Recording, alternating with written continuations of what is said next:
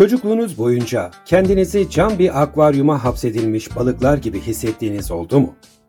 Hatta sonrasında bu duygunun devam ettiğini, bizler sınırları belli olan bir çevreye doğduğumuz vakit o dünyanın bir parçası haline dönüşüyoruz. Her ne kadar zamanla gelişen düşünce yapımızla o sınırlardan kurtulmaya çabalasak da var olan toplumsal şartlandırmalar yüzünden kendimizi kurtaramıyoruz. Toplumsal şartlandırma doğduğumuz andan itibaren çevreyle olan etkileşimlerimizin bir sonucu olarak şekillenir. Öncelikle ailemiz, arkadaşlarımız, eğitim hayatımız, toplumun yapısal hali ve medyanın da etkisiyle uyum sağlamak, uyumlu olmak için şekillenmeye başlarız. Bu süreçte belli bazı normları kabul eder, bazılarını da yok sayma listemize ekleriz. Böylece zamanla doğru kabul edilen normlar ödüllendirilir, dışında kalanlar ise cezalandırılır.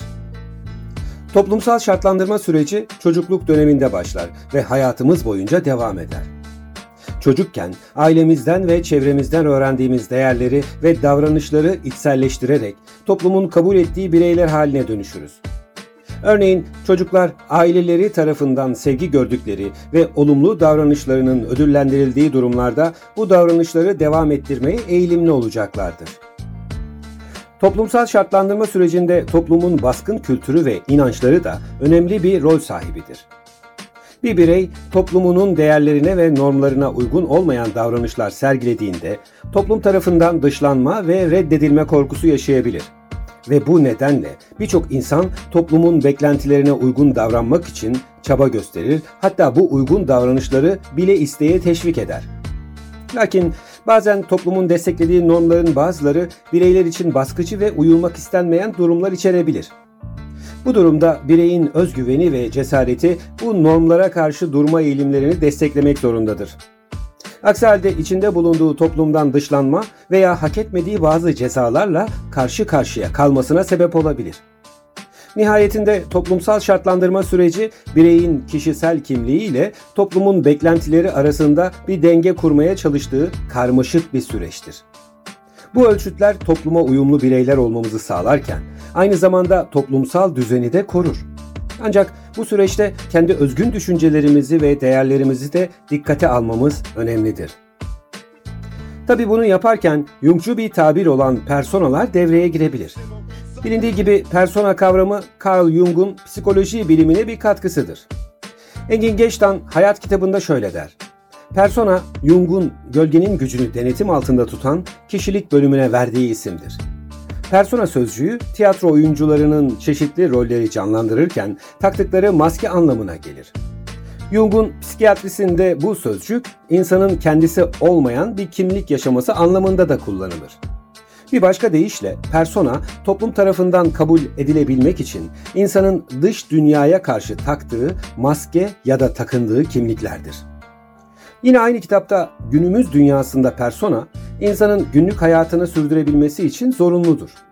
İnsanlarla iyi geçinmemizi, hatta hoşlanmadığımız kişilerle birlikteyken gerçek duygularımızı belli etmememizi sağlar. İnsanın çıkarlarını korumasına ve biçimsel başarıya ulaşmasına yardımcı olur. İnsanlar özellikle çalışma hayatında bu maskeyi neredeyse sürekli kullanırlar. Akşam eve gidince çıkarırlar. Birçok insan ikili bir hayat sürdürür. Bunlardan biri personanın egemenliğindedir, diğeri ise onun içgüdüsel dünyasının ihtiyaçları doğrultusunda yaşanır. Bir insanın birden fazla maskesi olabilir. Çalışırken kullandığı maske evdeki maskesinden farklıdır. Sosyal yaşantılarında üçüncü bir maske de kullanılabilir.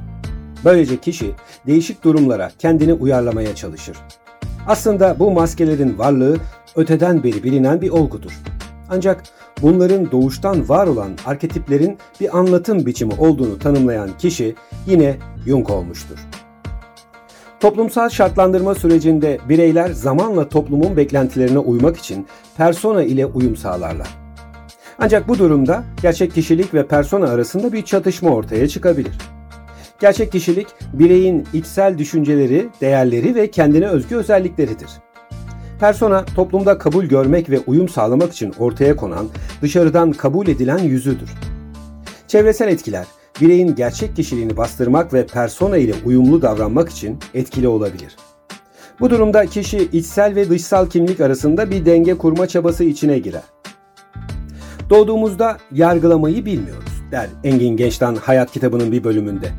Sonrasında yargılandıkça yargılamayı öğreniriz. Yargıladıkça da sağduyudan uzaklaşırız. Başkalarının hayatlarını olduğu gibi kabul etmeyi öğrendikçe, kendimizi kendimizi kabul edebildikçe de başkalarını oldukları gibi kabul etme eğilimi kendiliğinden geri gelmeye başlar. Sonuç olarak toplumu inşa eden normların yani gelenek, görenek, adab ve muaşeret kurallarının önemi yatsınamaz ama işin içine yargılama faktörü girdiğinde bu durum kişisel olarak sürdürülebilir olmaktan çıkabilir.